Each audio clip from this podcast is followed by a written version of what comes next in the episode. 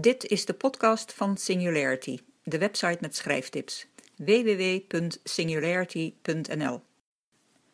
Deze podcast heeft als titel Schrappen 2.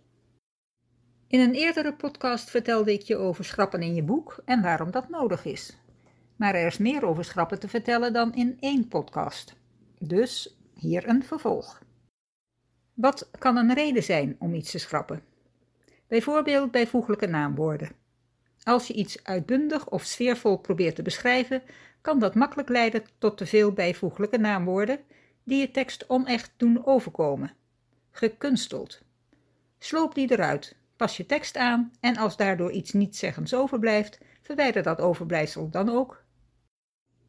Wees sowieso voorzichtig met bijvoeglijke naamwoorden en bijwoorden. Probeer in plaats daarvan woorden te gebruiken waar de betekenis van het bijvoeglijk naamwoord al in zit. Voorbeeld, niet heel erg mooi, maar prachtig. Nog een reden om te schrappen, te lange, saaie tekst. Breedsprakige tekst is saaie tekst. Vaak zitten er overbodige, niets toevoegende uitdrukkingen in, meestal bedoeld om de zin gewichtiger te maken, die je er prima uit kunt halen. Ik geef je daar 3 voorbeelden van, plus de bondige versie. Denk bijvoorbeeld aan de uitdrukking het feit dat. 2 voorbeelden. Dat doet niets af aan het feit dat hij nu eenmaal een genie is. De zwerfkat is gewend geraakt aan het feit dat elke avond een bordje eten klaarstaat. Bondiger. Dat doet er niets aan af dat hij nu eenmaal een genie is. De zwerfkat is eraan gewend geraakt dat elke avond een bordje eten klaarstaat. Nog zo'n onnodige tekstuitbreiding die je weg kunt snijden. Hij of zij is een man of vrouw die. 2 voorbeelden. Hij is een man die zijn mannetje staat. Zij is een vrouw die van wanten weet. Bondiger, hij staat zijn mannetje. Zij weet van wanten. En een derde, in de nabije toekomst. 1 voorbeeld. In de nabije toekomst, in de post-coronatijd, gaan we weer samen uit eten. Bondiger, in de post-coronatijd gaan we weer samen uit eten. Er bestaan nog veel meer onnodige uitdrukkingen.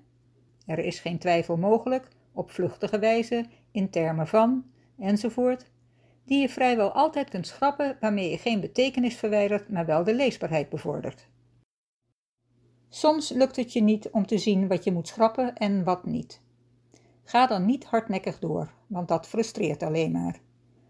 Leg je manuscript weg en hou een paar dagen pauze. Je onderbewuste gaat dan stiekem aan het werk, waardoor je na enige tijd veel objectiever naar je tekst kunt kijken. Je ziet dan wel wat er mankeert. Het is duidelijk wat je moet schrappen en waar je je tekst moet wijzigen. En overdrijf niet. Schrappen moet vrijwel altijd, maar er zijn grenzen. Hoe weet je dat je te veel dreigt te schrappen? Bijvoorbeeld als je veel en veel te lang aan je boek of aan een deel ervan zit te pulken. En ook voelt dat het meer dan genoeg is geweest. Bijvoorbeeld als je er voor de 5e keer doorheen gaat. Of als je er bij de zoveelste keer aanpassen van een stuk tekst erachter komt dat je een rondje hebt gemaakt. Je maakt er een tekst van zoals je die eerder hebt geschreven en weer gewijzigd. Of als je niet meer kunt vaststellen of je de tekst er beter door maakt of juist slechter. Te veel is te veel. En nu ben ik aan het einde gekomen van deze podcast. Ik wens je veel schrapplezier. Oh ja, vond je het leuk? Heb je er wat aan? Maak me dan blij door het te delen. Dank je wel.